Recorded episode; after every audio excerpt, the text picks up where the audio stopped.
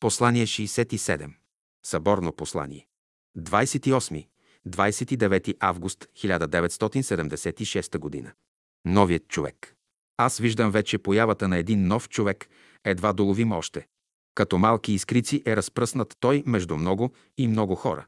Сега той е само една усмивка у някого, или един поглед бегал, мигновен, или една едничка дума, или едно малко движение, една постъпка между хилядите, но тя принадлежи на новия живот, който сега се ражда, учителя.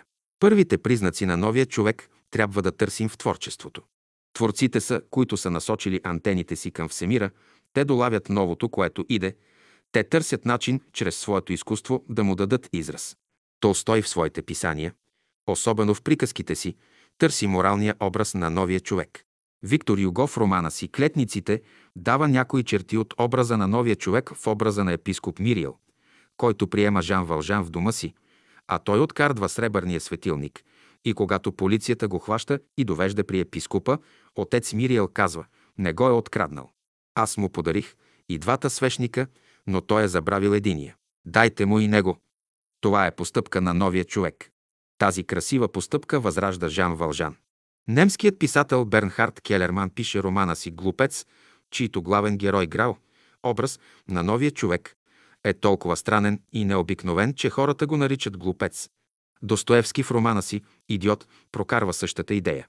Неговият герой княз Мишкин. Новият човек е толкова непонятен, че го наричат идиот. За обикновения човек той е болезнено проявление. В другия му роман братя Карамазови са дадени два образа. Старецът Зосима и Алеша Карамазов, чрез които Достоевски се опитва да представи човека на любовта. Александър Куприн в своите разкази също долавя някои черти на новия човек, особено в разказа Гранатовата гривна, където представя пълното безкористие и любов на новия човек. И други автори са разработвали идеята за човека на любовта. Тази идея вече слиза на земята. Това са първите, които я долавят. Идеите слизат от един висок свят. Норвежката писателка Селма Лагерлюв в своите легенди за Йоста Берлинг постига някои черти на новия човек. Той е разпопен поп. Мнозина го презират, но и много го обичат. Контрастът между новия и стария човек е голям, но се чувства силата и жизнеността на новия човек, бъдещето на човечеството. Датската писателка Карин Михаелис пише книга за любовта, в която, макар и своеобразно, тя представя човека на любовта. Друг от северните писатели, Гонар Гонарсон, написа повеста Презреният. Героят е син на пастор. Но със своя разпътен живот е спечелил презрението на всички, само баща му го обича и това го спасява. Такава е силата на любовта. Това са прояви на новия човек, все още странен и неразбран, отричан от обикновените хора. Всички тези образи са все още несъвършени, те са само предвестници на новото, което иде. Всички тези явления може да ги наречем Йоанн Претеча. Те показват, че е дошло времето да се появи новият човек. В Евангелието е казано «Прави правете неговите пътеки». Учителя е който даде пълния и съвършен образ на новия човек. Той го нарече ученик на Божествената школа. В своето слово той даде знанието за пътя на новия човек, пътят на ученика. Един ден човечеството ще потърси това знание. Мисли на ученика. Ако светлината на звездите иде до нас, колко повече мисълта. Тя се движи хиляди пъти по-бързо от светлината. Безброй човечества живеят във всемира. Те не са изолирани, те общуват. Гениалните хора, които се раждат на Земята, идват от световете в космоса, те носят тяхната култура. Вътрешният, нравственият закон седи по-горе от човешките закони. Изкуството разкрива пред нас невидимия свят и го прави видим. Не огорчавай малкия живот. Той е частица от великия живот. Има една художествена правда.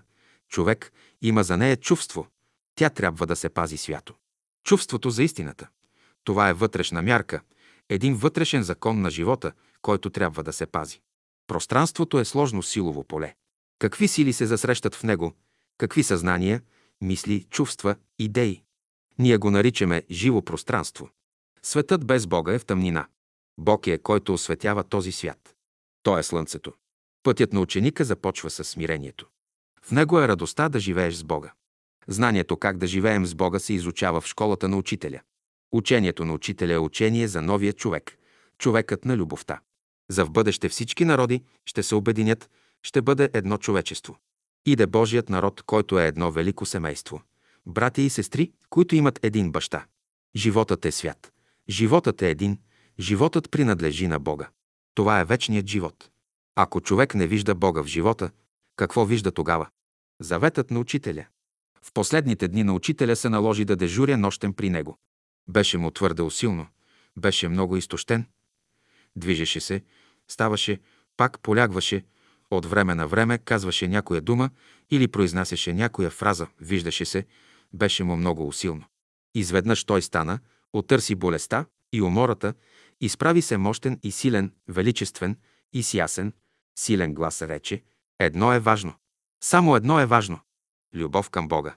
Любов към Бога. Любов към Бога. Това е всичко. Това е всичко. Това е всичко. Тези думи са заветът, който учителя ни остави не само на нас, на цялото човечество, сегашното и бъдещото. София, август 1976 година. Брат Борис.